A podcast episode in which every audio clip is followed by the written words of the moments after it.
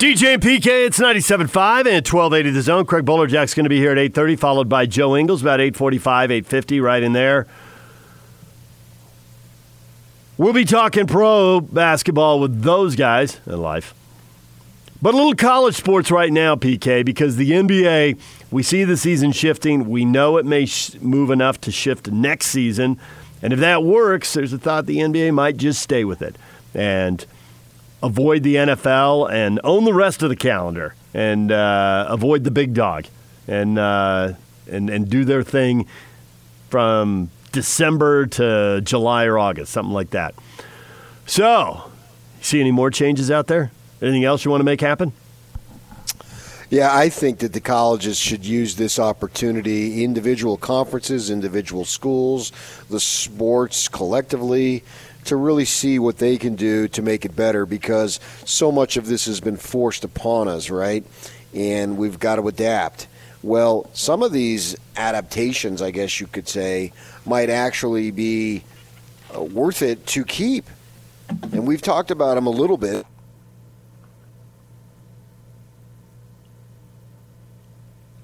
Well, I think that uh, some of the adaptations um, Actually, there's some adaptations that happen over time that I'd like to see them just reverse. The college basketball season used to start at Thanksgiving.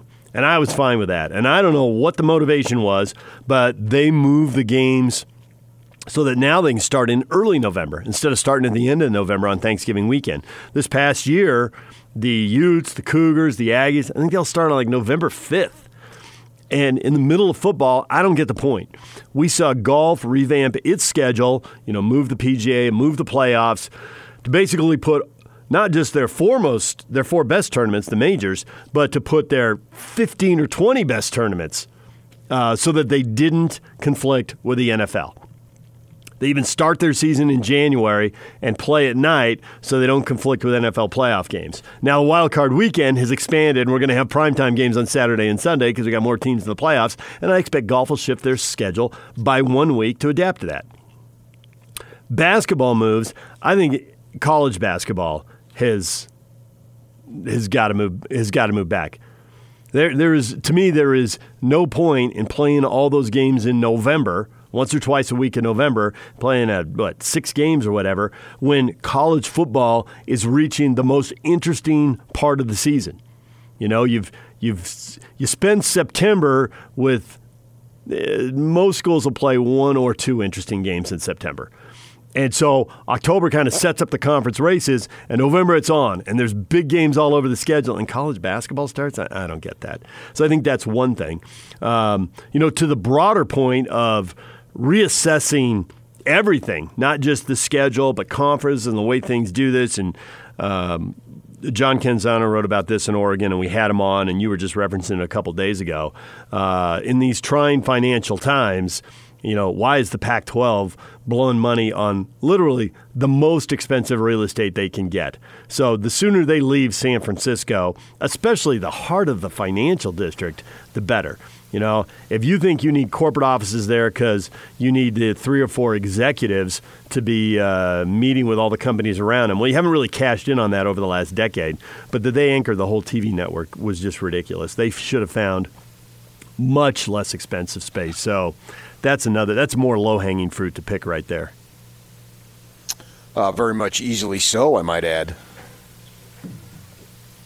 I don't know what office space goes for in Phoenix or in Salt Lake, but it's it's way cheaper than the heart of San Francisco. They were in Walnut Creek for years. We used to get press releases.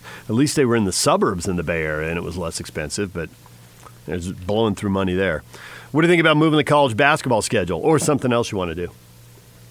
Moving it, uh, you have anything in mind? You just throw that out there. Uh, well, it used to start on Thanksgiving, and then they moved it to November 5th, and I don't get it because that November there's big college football games all over the schedule. Why would why would basketball start then? That doesn't make well. I, they have a specific reason. That's Scotty G's birthday, so that's why they do it. Scotty G can find other ways to celebrate his birthday. Yeah, but can we? I mean, yes. He talks about he talks about his days as a fullback in high school, but most people don't know he was a power forward in in basketball too. Going back old to the old uh, Rick Majerus line, Rick the Pick, that kind of stuff? That's where you're going there? Oh no, no, no, no. I mean, he's. I don't want to say he's let himself go, but you know, he was he was a finely tuned machine back at 17 years of age. So, um, I think that what are there financial benefits from moving the season up?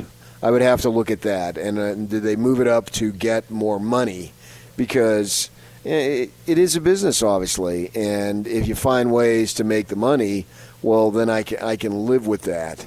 I I think that Chris Hill, when we had him on, was a couple of weeks ago now. Uh, mm-hmm. The uh, interesting, you know, that Greg Hansen, he he writes uh, sports columns for the Tucson paper. We've had him on the show. Yep. Well, he and he's from Utah, so he has a natural interest in things going on in the state.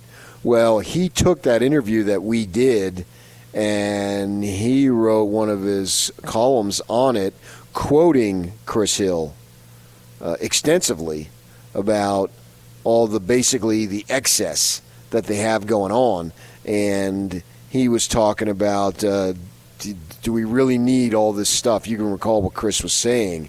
And so, t- talking about how the recruiting for basketball, how guys go down and you can't have contact, but you just you you you stand in the lobby of a hotel and they try to bump into somebody mm-hmm. so they see you and you got your shirt. I mean, I've literally seen the highest of the highest profile college coaches milling around the lobby in the South Point Hotel in Vegas, which by the name of it, you know, it's on the strip, uh, technically on Las Vegas Boulevard, but it's way south of the the Mandalay Bay, which would be the southernmost uh, hotel on the strip, and it's a couple of miles south of that.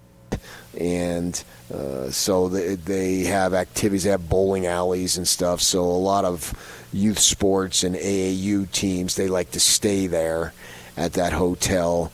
And so you'll see, and I've been there and I've seen these coaches just milling around to be seen by a 16 and 17 year old. Well, I mean, you take some, and these are coaches from the ACC, and so you know it's not just drive down there; it's fly out there and all that stuff. And do we really need to do that?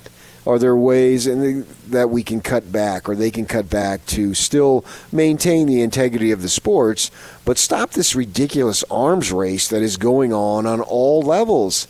It's just out of control. And then Chris even said well, do we need fill in the blank sports at the collegiate level?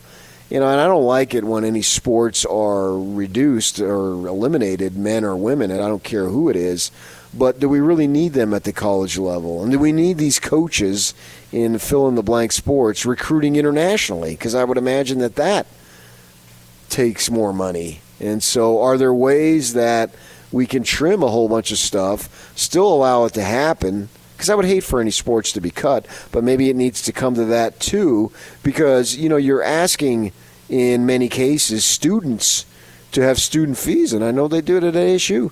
They have student fees to help out with the athletics, and you know, are they not paying enough to go to these schools as it is? And so now you've got to pay. You may you may be Mary Jones, who has no interest in sports whatsoever, but if you're going to ASU, you're required to pay some type of fee for these things. Do we really need that stuff?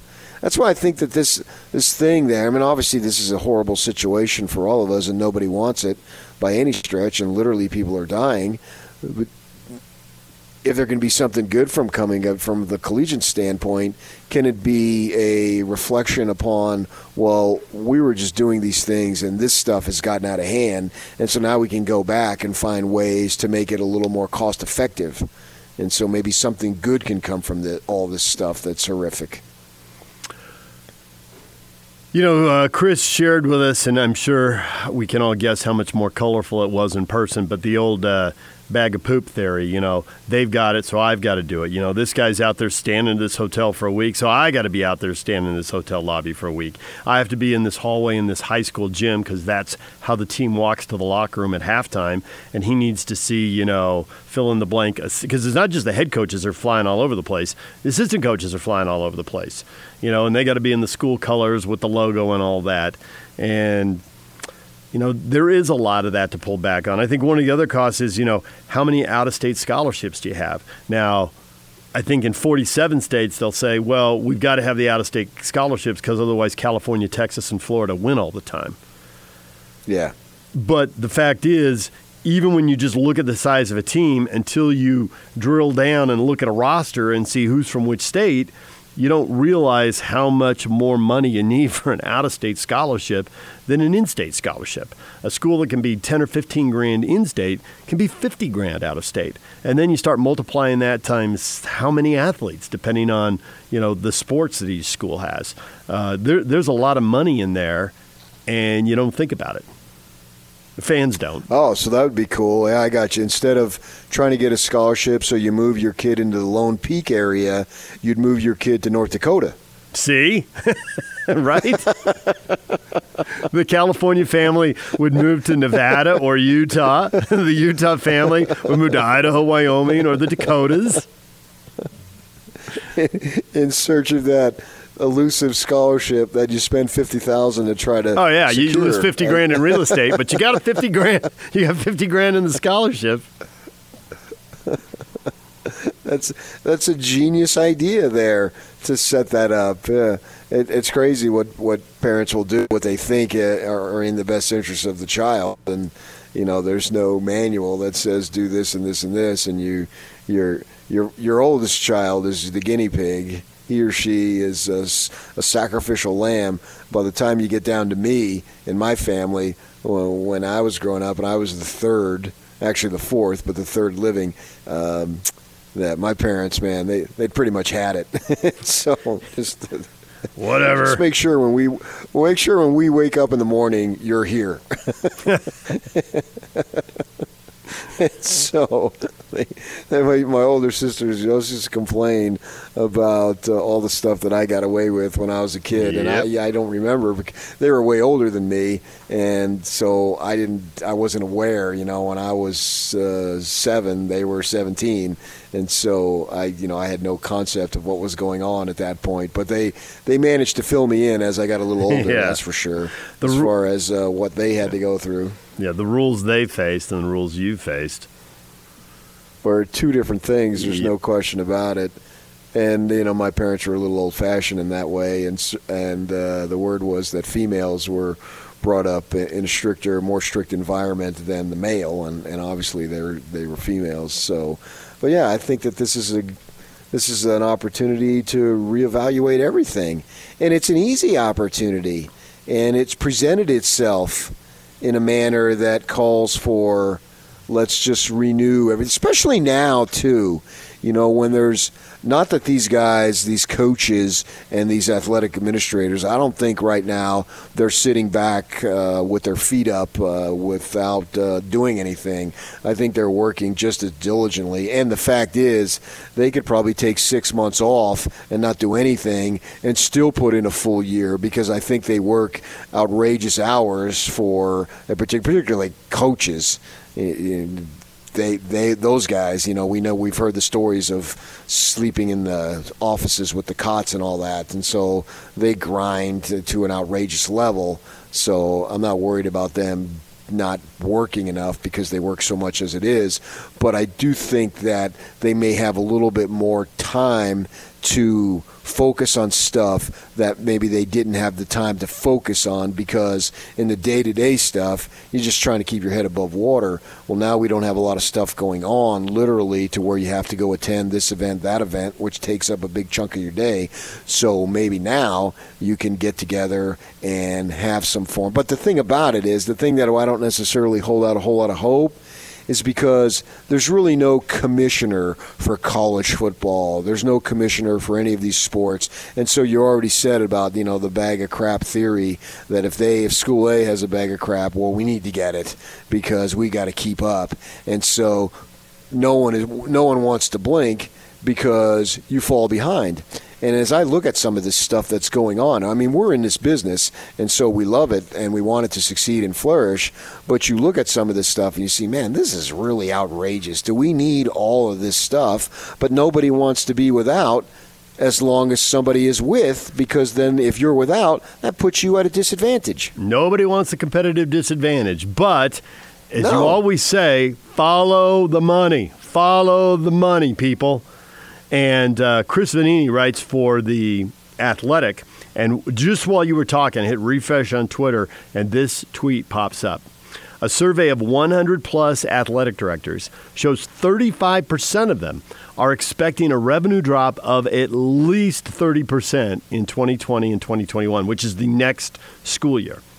They're preparing for a year that could fundamentally reshape college sports. Quote, I think every facet of society is going to change as a result of this. And then there's a link to the story. So I don't know who issued the quote, but I assume it's one of the ADs.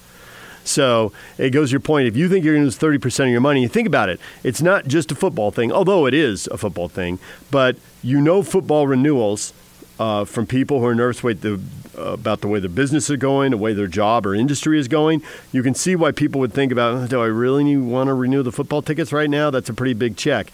And I don't think Utah's alone, but Mark Harlan did say during the interview, we've pushed back our renewal date by a month so that people have a chance to assess their situation. Well, that just screams right there that we don't have the renewal rate we usually have. And the Utes is usually awesome. I mean, they usually send out a press release about 98% Yeah. of the people re upping or something like Right. that. I mean, it's just off the charts, the enthusiasm around their program. So if a program that's that red hot, when it comes to season ticket renewals is pushing a date back a month, you can imagine a school like UCLA, Stanford. I mean, they were playing maybe 25% capacity. Why would you buy season tickets if you know you can just walk up and buy a ticket? And at both those stadiums, you can just walk up and buy a ticket. So why spring Correct. for the season tickets? You know. So and then on top of that, your big money donors are they invested in the stock market or do they own a business that's taking a hit? So it's easy to see why they're focu- uh, look, forecasting on a revenue drop of thirty percent. And it says thirty five percent. So not everyone thinks it'll be that, but there's another percentage that thinks it'll be twenty percent. Another think that another percentage of things, it'll be 10%, and 10% is a significant chunk too. So it still sets Yes. up for, hey, maybe we could all slash our recruiting budgets just by m- increasing the blackout dates and not letting these guys be on the road as much. And I use guys, you know, in terms of, uh, but both the male and female coaches. Everybody, let's not recruit on the road as much. You got to do some because you got to go out and meet people at some point, but winnow the field using video and FaceTime. I just saw an interview with Gary Anderson where he was talking, I think it was a, I think it was the Tribune that did it, um, where he was talking about nothing compares to face to face. Okay, but instead of you're going to sign 25, instead of going out and face to face with 100, can you go out face to face with 50 or 60? And then save some money and stay off the road for another week. And that's a week of hotels and who knows how many more flights. Right. I mean, that's a simple, easy way. I think Mark Pope even said that too. That he's got to sign players. You know, he can't sign players that don't have. Uh, you know, they hasn't seen them face to face. That's just unheard of. I, I would also look at the coaches' salaries. You know, I'm going to talk out of both sides of my mouth here, which I do frequently. But you know, we've criticized BYU for not willing to pay the market price for coaches and all that stuff. And so now, as I think about it, you know, maybe they have it right by not going. You take a look at one of our coaches here in town making four million bucks, and then he gets a a five hundred thousand dollar plus bonus because they won a division, they played in a conference title game, they went to a bowl game, blah blah blah blah blah. All this stuff. You know, do they need that? Because I mean, they're getting cars, they're getting country club memberships, uh, they're getting vacation allowances. I mean, this is outrageous to coach a sport. They just, they just you know, more power to them because they don't make the rules. And if I was in that situation, I would certainly want it too. So I'm not criticizing the individual for taking it, but do we really need to lavish all this stuff upon them? Uh, with these salaries, and then they're already making an enormous salary, and they ha- they make more in bonuses than 95% of the people will make in a, in a given year, in a given two or three years. And are there ways that you can trim that back too? Do we have to keep going and going and going to the point now? eh, Is any of us going to be surprised in X amount of years they're going to be paying some head coach as a base salary $10 million to coach a football team? Well, it seemed clearly uh, that's where things were trending. So that that's not a yeah. leap at all because we saw the numbers go to 5 million to 6 million to 7 million. So right, they were trending to 10. Now the question here is with a revenue drop of 30% in 2021, does it bounce back fully the next year? Does it bounce back partially? You know, so I wouldn't be surprised in the short run if we see some of the higher profile coaches who've been rolling in big contracts for a long time make a big one time donation to the school and basically really? just put that money back in. It wouldn't shock me. It goes back to what you said the last hour when we were talking about the movies. What's a politically correct thing to do? If you're going out and recruiting people who've really been impacted by this, you at least want to be seen as doing something, right? There's some level of, and I mean, if you're making three or four or six million or whatever it is, and you give back half a million or a million, you're not exactly in the poorhouse. And yet, a 30% drop on a $100 million budget, which is a little high end for Power 5, I think. Maybe it's middle for Power 5, but it, let's just use it because it's an easy number. You got a $100 million budget. If you've got a 20 or 30% drop, it's 20 or 30 million. So for the coach to step up and say, well, here's the first million – or here's the first half million or million and a half, depending on the coach and how much they're making. That doesn't seem outrageous. You know, for the quarter coordinator who's making three quarters of a million or a million to give back a hundred grand doesn't seem outrageous. No, it does not. It just makes me wonder how much are you going to give back to Channel Two because I know there's a lot of excess there in your in your situation. I think in those situations you're going to see, in all seriousness, I think you're going to see people. If this paycheck is why I live in Utah. If this keeps going, you'll see people. You'll see people take a bump, and like the coach who takes that will also get a year or two added to the end of their contract. You saved a school six hundred grand. Six hundred thousand. Wow. Hit all the money drops now, Yak. All right, but I, I do think you'll also see that. In addition to the coach who gives it back, you'll see the coach take the cut and take an extension at the same time. All right, DJ and PK, it's 97.5 and 1280 The Zone. Call Action Plumbing for your plumbing, heating, air, and electrical needs. Call 801 833 3333 or go to actionplumbing.net. Craig Bolerjack's coming up next.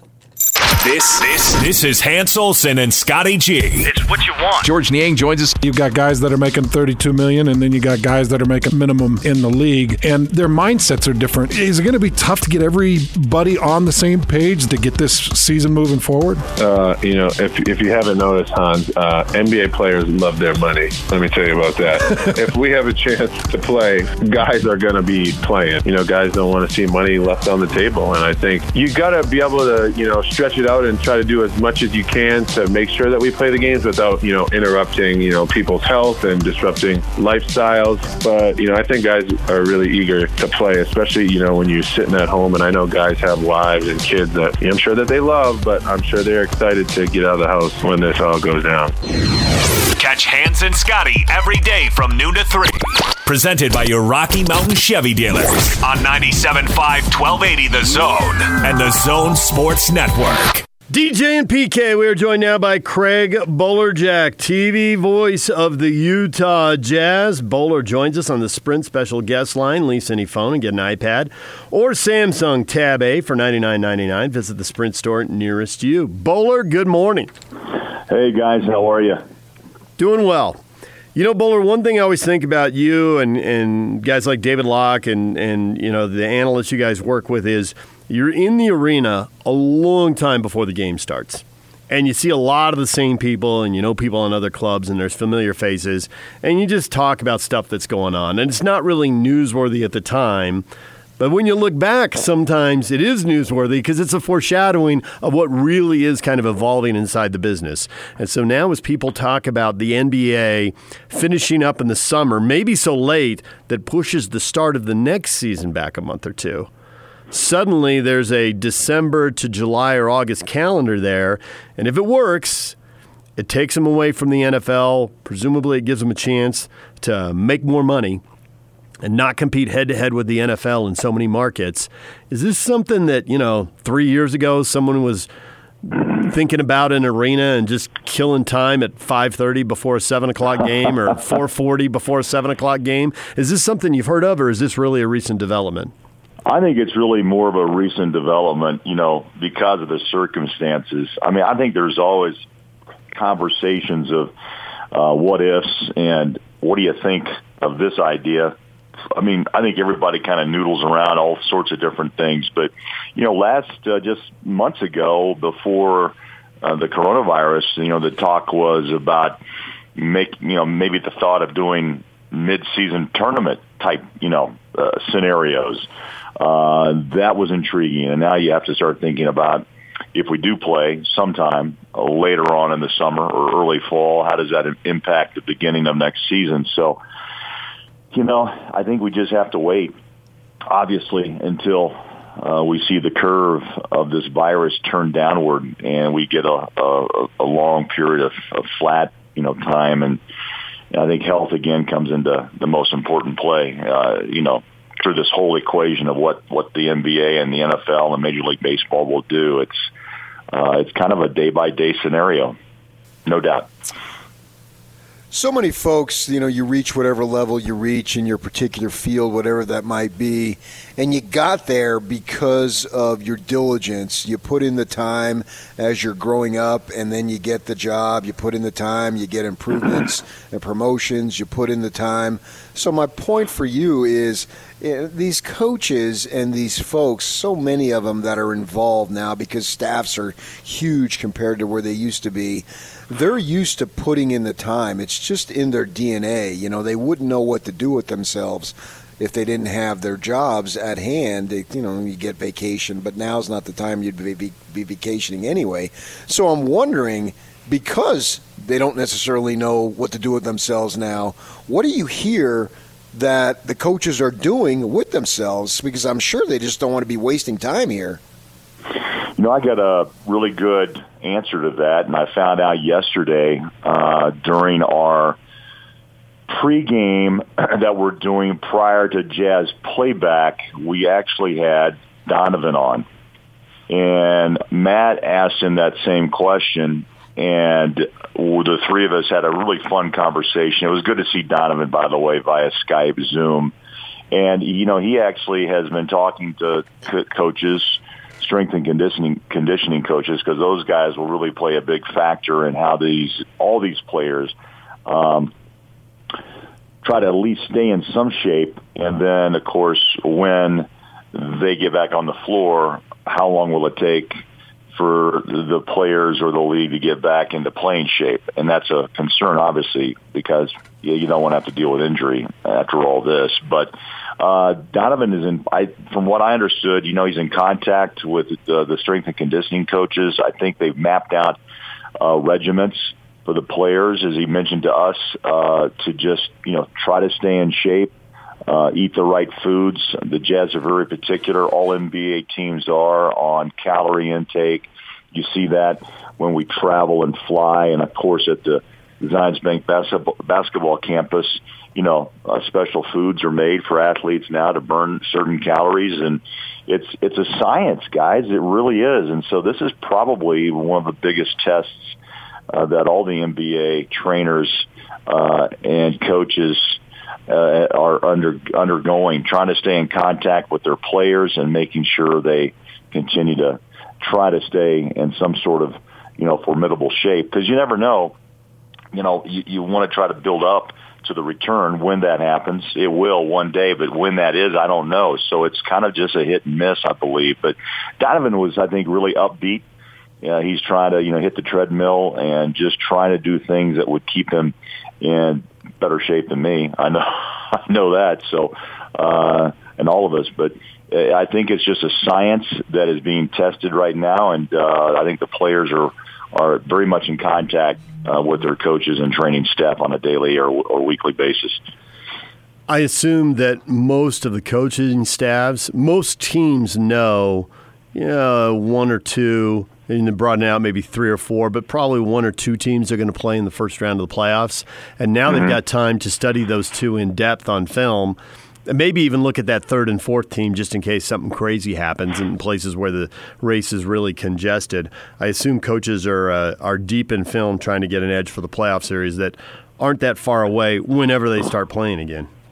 Right. You know, the Jazz uh, had 18, I believe 18 to play, and that was uh, the Oklahoma City game. And strangely enough, the 4-5, if that's where the NBA would decide to pick up the season just in the postseason play, then that's your first round opponent would be a, a home uh, and away series uh, with a home court advantage of the Jazz in round one as the four and five. Now, if they you know decide to trim away some of the non-division games down the stretch, then maybe you get a 10 game play, uh, 10 game season into the playoffs. You never know.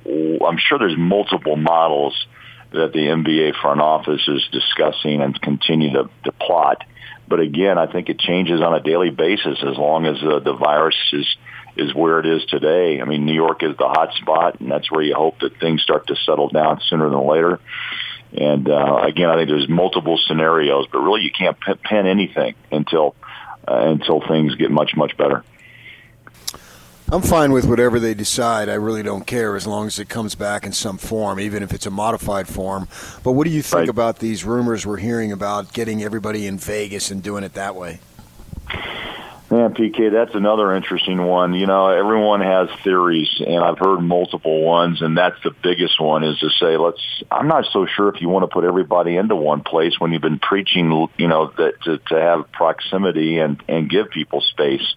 That's and, and it sounds pretty like a big undertaking, but also though, I will say this in the broadcast sense, if there's just one building and you just had one broadcast basically. So now you can play in two buildings, the Cox Pavilion and and Thomas and Mack. I'm not sure if that's if, if that's the scenario, but you could probably like summer league bounce those games and get quite a few games played, whether it's noon to you know four six whatever you do um, and how you play them. But it's intriguing. I'm not sure if it's it's something that you want to do, but again, uh, leave it up to the experts, I guess, when they decide to make the call. Yeah, I've also uh, heard speculation that they could use other courts and rent out the whole MGM or the whole Orleans or something. Yeah, true. And so you could have four games going on at a time, so you could play eight or 12 games in a day if you chose. So it seems like the options are out there. You know, the one thing I read was that it went largely unnoticed, but that in the um, State of the League, State of the Sport address, the commissioner does, that Adam Silver mentioned the coronavirus in passing in his All Star Week remarks. And so when I hear that, that's a little hint about how many things they're thinking about. You know, they've obviously got ties with China and they heard what was happening in China. So they're working on stuff all the time. Now, in retrospect, maybe it should have been story number one at the All Star break, but it wasn't. And it only got mentioned afterwards, but one of the reporters who was there went up and, and dug it up and, and mentioned it a couple weeks ago. So I guess that kind of goes to the point of how many things the league office is juggling all at once.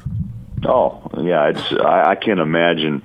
Uh, again, the scenarios and the day, daily briefings that they get, uh, and again, knowing that the NBA was impacted to such a high degree, and then other you know leagues followed. I mean, they're kind of maybe in their own minds in the forefront of just the the whole process uh, of, of where we go from here. So maybe in, in that regard, Adam Silver is the leader in in the the return to, to major professional sports in, in many ways. So, you know, I it's I don't know if you know you can go back and, and look at it, and even though Commissioner Silver said and mentioned it as you mentioned during the All Star break, that was it, it happened so quickly too. I mean, we heard about it, and there was, you know, we remember we discussed this prior to uh, to the shutdown, you know, about maybe playing in front of empty arenas, and that would be one way to protect, you know, the players and, and maybe get through the scenario. But then it just escalated to such a high degree,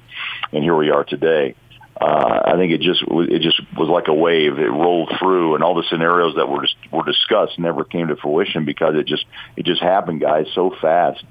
And here we are today. It's hard to believe we're in Oklahoma City uh, three weeks ago yesterday, and it feels like six weeks. Uh, it really has. The month, the month of March. If, I don't know how you guys felt, but for me, that was one of the longest months of my life. Uh, just waiting and waiting, and here we are in April now.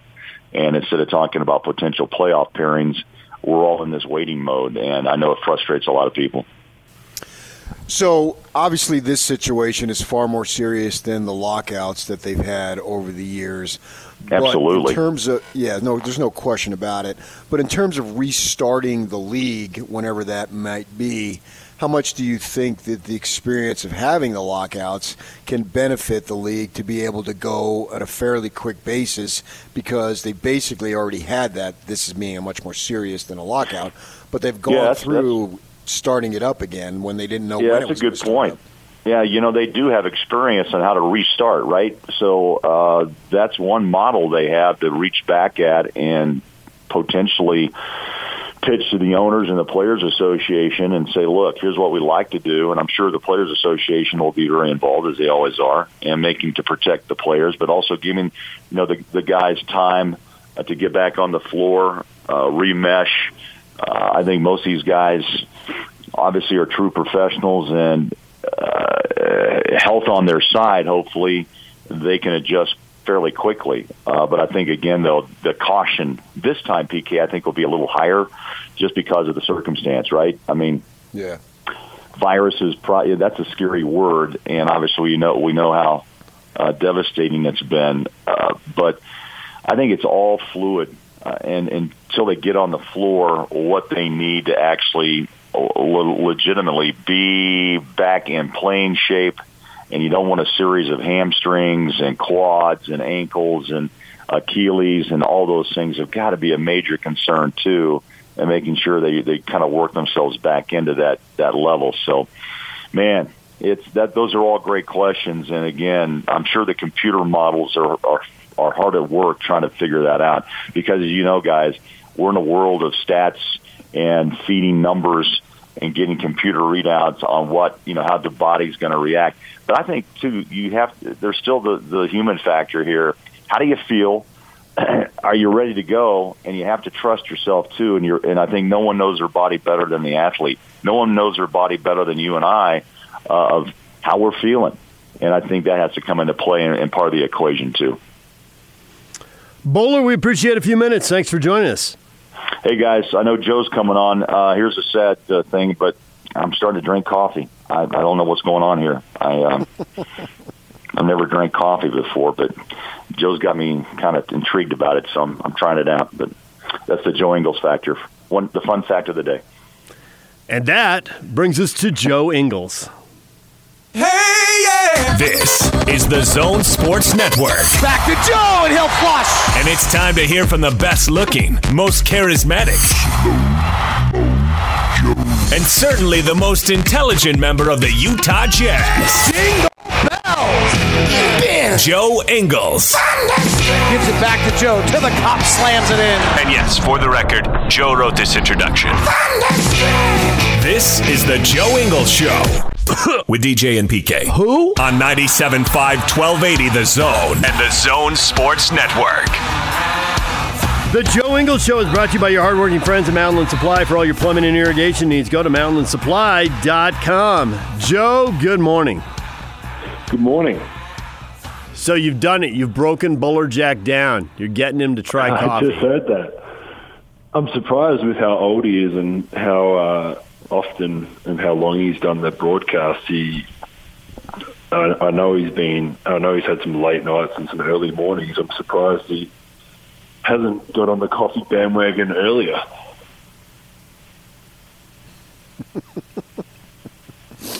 Who knew? Maybe now it took all this situation to do that. And you've been a big advocate of coffee yourself. Is that something that is unique to you, or is it more of an Australian thing? Um, I think the culture, like kind of the, um, I guess like the cafe scene in Australia is probably one of the one of my favourite things about Australia: the food and the cafes and the coffee and um, a bit of, I guess, the culture of like when you go and catch up with people, it's like let's go get a coffee. You go and sit at a cafe, and people, lots of people drink obviously teas and whatever too, but like coffee. And I know a lot of my good friends, or probably all of them, are all pretty big coffee drinkers too. And um, I mean, the coffee's great in Australia, um, so it's an easy thing to. You can nearly go to any corner and there's a, a little cafe, and every kind of suburb or area that you live in has them on the on the corners. These tiny little, sometimes they're like houses converted into little cafes. And um, yeah, I mean, I started at a, at a young age and went to Europe when I was young, and coffee in Europe is, is obviously a pretty big thing too. So um, yeah, it's a it's a um, pretty important part of my life. So you say the coffee's good in Australia. That left me thinking you think it doesn't quite match up in the U.S. But the U.S. is a big place, and you travel all over for the NBA, obviously. So how does the coffee compare here, especially in a place like Seattle that's got a rep for it, or Salt Lake, or wherever else? There's some there's some really really really good spots in America. I think. Um, uh, I think you get it. You get good coffee depending on, or or the bad coffee depending on where you go. If you go to one of those kind of typical like American diners, and they just like slop that. Like, you want some more coffee and slop some like disgusting like preheat. That that stuff's not good. But like Utah's got Campos and Publik, which are both unbelievable. Um, there's a place in San Francisco that I love that we stay right right near a tiny little place, like a little like literally like a window in the wall that you wouldn't even notice. And so it's definitely, I mean, it's definitely you can definitely get good good coffee here. It's just you have to know where to go. But on the flip side of that, a lot of people like drinking that coffee from a diner. So if that's your thing, then go and go to Denny's and enjoy it. But I'm gonna uh, I'm gonna stick to Campos. So, do I sense in the coming years we're going to have an Ingles Coffee Cafe in Melbourne? Um, it's funny you say that. Like we've we've me and Renee Renee's a, a, a coffee drinker too, and like I said, that scene in Australia of of meeting your friends and sitting outside, and um, 90 percent of them have really good food as well. You can get a nice healthy sandwich or meal or whatever, and um, it's always something we've we've talked about. And um, like I said, it's something that we are obviously we both really enjoy. So it's um, I wouldn't be surprised if we went down that path one day and decided to do it, but we also would never do it without living close to wherever um, we wanted to open it because we would want to be hands-on and actually kind of have a part of, of running it. So we've talked about it for, for years. It's, and the other thing is a gym, which obviously Renee with, um, she's got all her courses and certificates in personal training and um, she's got a degree and, and everything. So um, that's the other thing we've we've tossed up um, what we would do or potentially open. Joe Ingles joined us here on 97.5 and 1280 The Zone. Today is World Autism Awareness Day. It's the 13th annual World Autism Awareness Day. Uh, I, I'm curious, you know, what what would this have meant to you, say, five years ago, and, and what does it mean to you now? Yeah, I mean it's it's obviously changed pretty significantly. I, um, the last couple of years of, of obviously finding out Jacob's diagnosis, and um, it's funny because we even with the Jazz and playing the, the autism game, we've done that for a few years, and um, you obviously have you, you you know how meaningful it is to, to, to people and, and obviously to families and people that are really close to to autism, but um, so I would always play the game and obviously enjoy it, and you talk to the kids, and try and do um, whatever you could. But obviously, then once you get touched by it, it it, it kind of opens up a whole new door to, to what you want to do and how you want to help. And um, like you said, kind of when Jacob found out, like we've always known people with autism, we've we've known people personally, we've seen kids, we've seen adults. You, you've seen you see it a lot. It's obviously so common. Um, but you try and help them and you kind of just move on with your day. And like I said, when you, you're touched with it uh, by uh, immediately, kind of to your family or someone you know close, um, that door just opens up. And I mean, since we found out, it's it's been our um, our goal to, to push the the awareness and the acceptance and um, that's what we're all about. We we we obviously first and foremost make sure Jacob and, and Miller are, are okay, and, and Jacob's got what he needs to do, and therapy wise, he's in the right places, and then everything else is about the, the awareness and acceptance. And um, obviously, it's Autism Awareness um, Day today, but it's also throughout April is, is Autism Awareness Month. So Um, I tweeted it last night that I'm going to be absolutely flooding my timelines with other people's. I think it's so important for other people to be able to get their stories out. And I'm very lucky with the platform that I've got that, I, that, that people listen to me, as silly as it might be sometimes. Um, but I can say what I want, and people are going to respond. So my my goal this month and, and obviously moving forward is to, to really help these other people get their stories out there um, that feel comfortable sharing them.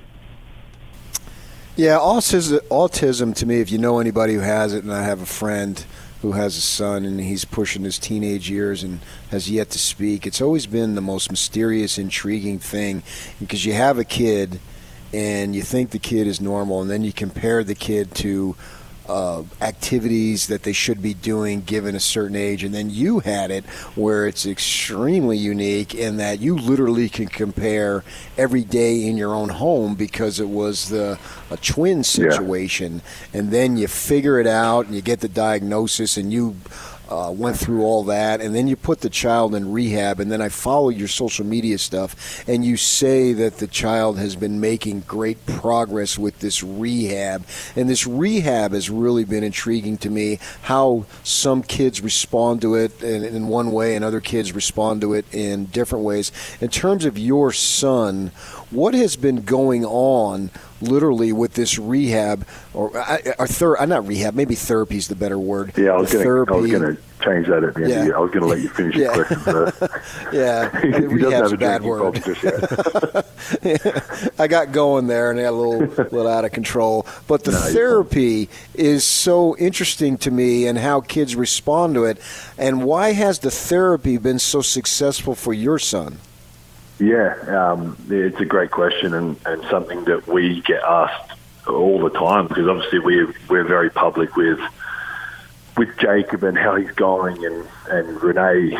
If people the people that follow Renee, Renee's probably even more kind of open than I am with the good days and the bad days and um, what she does on a day to day basis to not only Jacob but also Miller and um, I, I guess the the, the hard part is that, um, and someone wrote it to me this morning, um, they were preparing to, to tell their family and friends today about their daughter. They've never told anyone. And um, he was asking me, he, he wrote a, a story out or a thing he was going to post and asked me to comment on it. And I was reading this thing and the, the hardest part is every kid is so different and every kid is going to respond differently to different things. And we tried, we did, and we started with that therapy at home for Jacob, um, and it, was no good. He, we thought he was doing all right in it, and um, it was a, it was right after we found out, and it was the first thing we could get him into. So we're like, let's just get him into something, and he can start. Um, by the time we went back to Australia that summer, he was going to a therapy, like a, an actual school, uh, where everyone you drop your kid off like a, a regular school and you see them later that day. So that worked a lot better for him. Um, so obviously as soon as we moved back here, we put him into to a, a school. So we drop him like we do Miller, and we pick him up at, in the afternoon. And it, it takes time. Once you, it's such a weird process because you get told this diagnosis, and, and obviously your world at the time is kind of flipped upside down. And you're reading all this stuff on the internet, listening to other people, and um, I think the listening to other people is is really good. I think you're not get, like I said, every kid is different, but everyone's tried everything. Like people are going to give you their what what has worked and what hasn't, and it's up to you. We we filter through things that people have have told us to do and it's worked for their kid, and it's not about shutting it off and saying like it's different or there's no way Jacob's going to respond to that.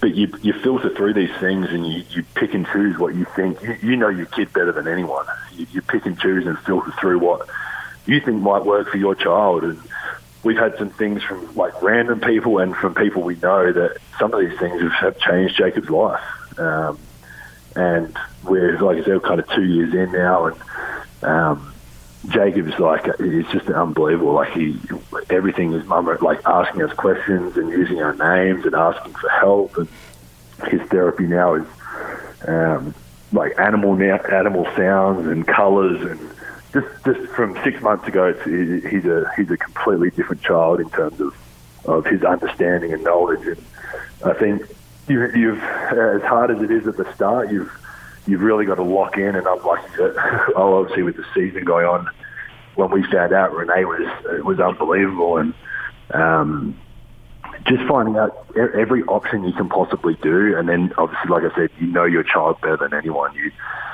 you put them into whatever you think is going to be the best for them, and if it doesn't work, you try something else. It's it's a bit of a game of, of trying to figure it out, and when you do, um, you find you find your kids um, changing for, for obviously for for the better for themselves so quickly. So I'm curious because just in the last 24 hours, they've seen so much directed you at you at Twitter on Twitter, and I'm sure that you have letters written to you and people stop you when you're around town doing whatever you're doing. And so, yeah. do you find this uh, energizing that you're helping people with this issue?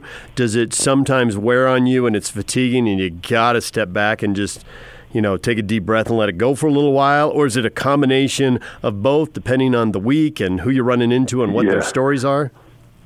No, it's it's definitely way, way, way more energizing and good than than than the weight on my shoulders or anything. I think when we we we like no one will ever understand how how heavily we debated whether we go public with it or not, or we deal with it as a family. And um, the the reason we went public was for that reason you said is is to help other people. And um, like I said, without platforms to be able to give people a voice and um, the awareness and the acceptance and, and all of that is, is why we did it. And I guess, like you said, it's a bit of a responsibility because you have all these followers on social media and they, they ask you questions about it. And I'm definitely nowhere near as good as Renee at, at kind of responding and, and, and I guess trying to help as many people. But I do when I can. And um, obviously this month, like I've said on, on Twitter last night, like I'm going to really, really push it out there. And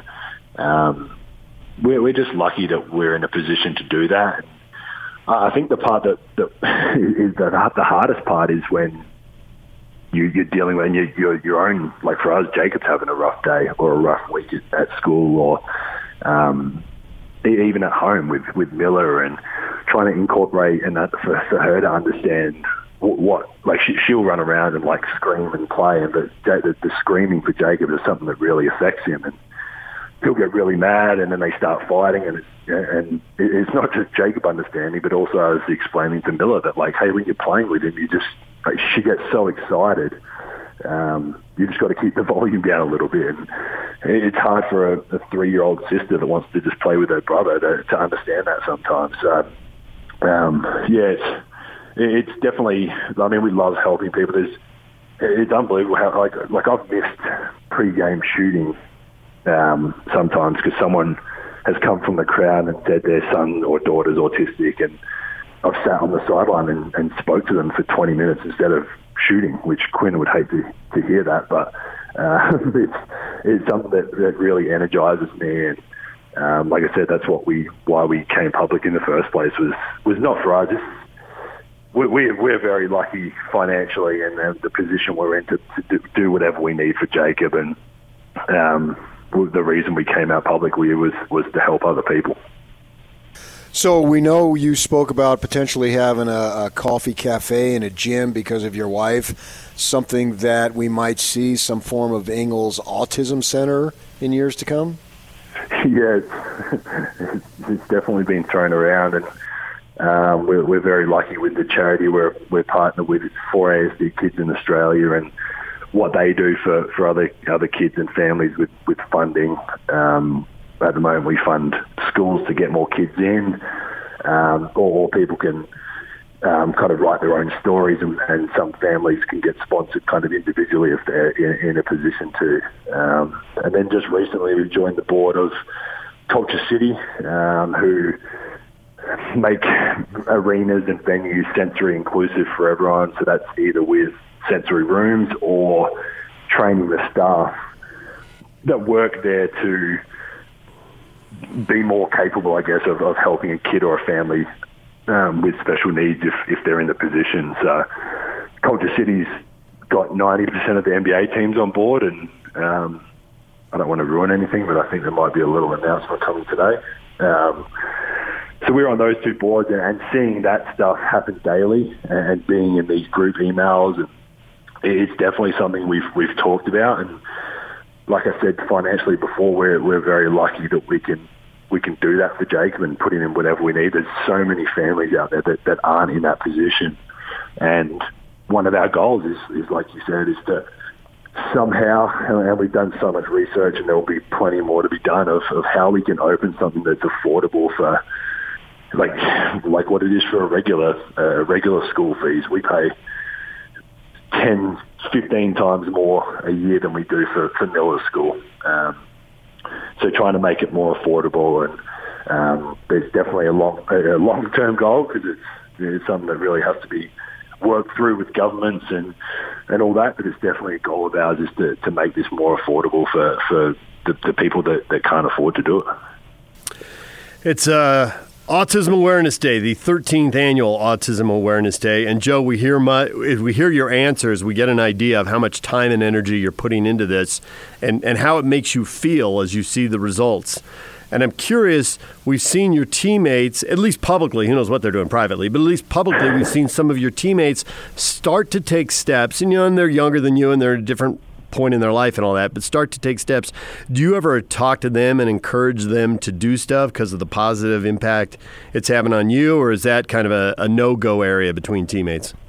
No, definitely. It's something that we, um, we. I mean, we're, we're. I mean, you guys all know, and the Jazz fans know how lucky this, this community is, I guess, to have such a, an unbelievable team. And, and I don't mean that in, in a basketball sense, because basketball is basketball, and that's that's great. But the guy like what Rudy does with his foundation, Donovan with his donations that he's made. I don't think he's got a foundation or anything charity wise that he's doing, but he, he donates an unbelievable amount of stuff to, to kids and families. And obviously, he's recently just done the um, stuff for, for school kids that are missing out on lunches and stuff. And um, we, we've got so many. I could go through probably every player, but those obviously are, are our two best players, so they come to mind pretty quickly. And um, what Ricky was doing. It's just a it, we're so lucky to be to have the guys that we've had that, that are so good in the community and, and want to help. It's it's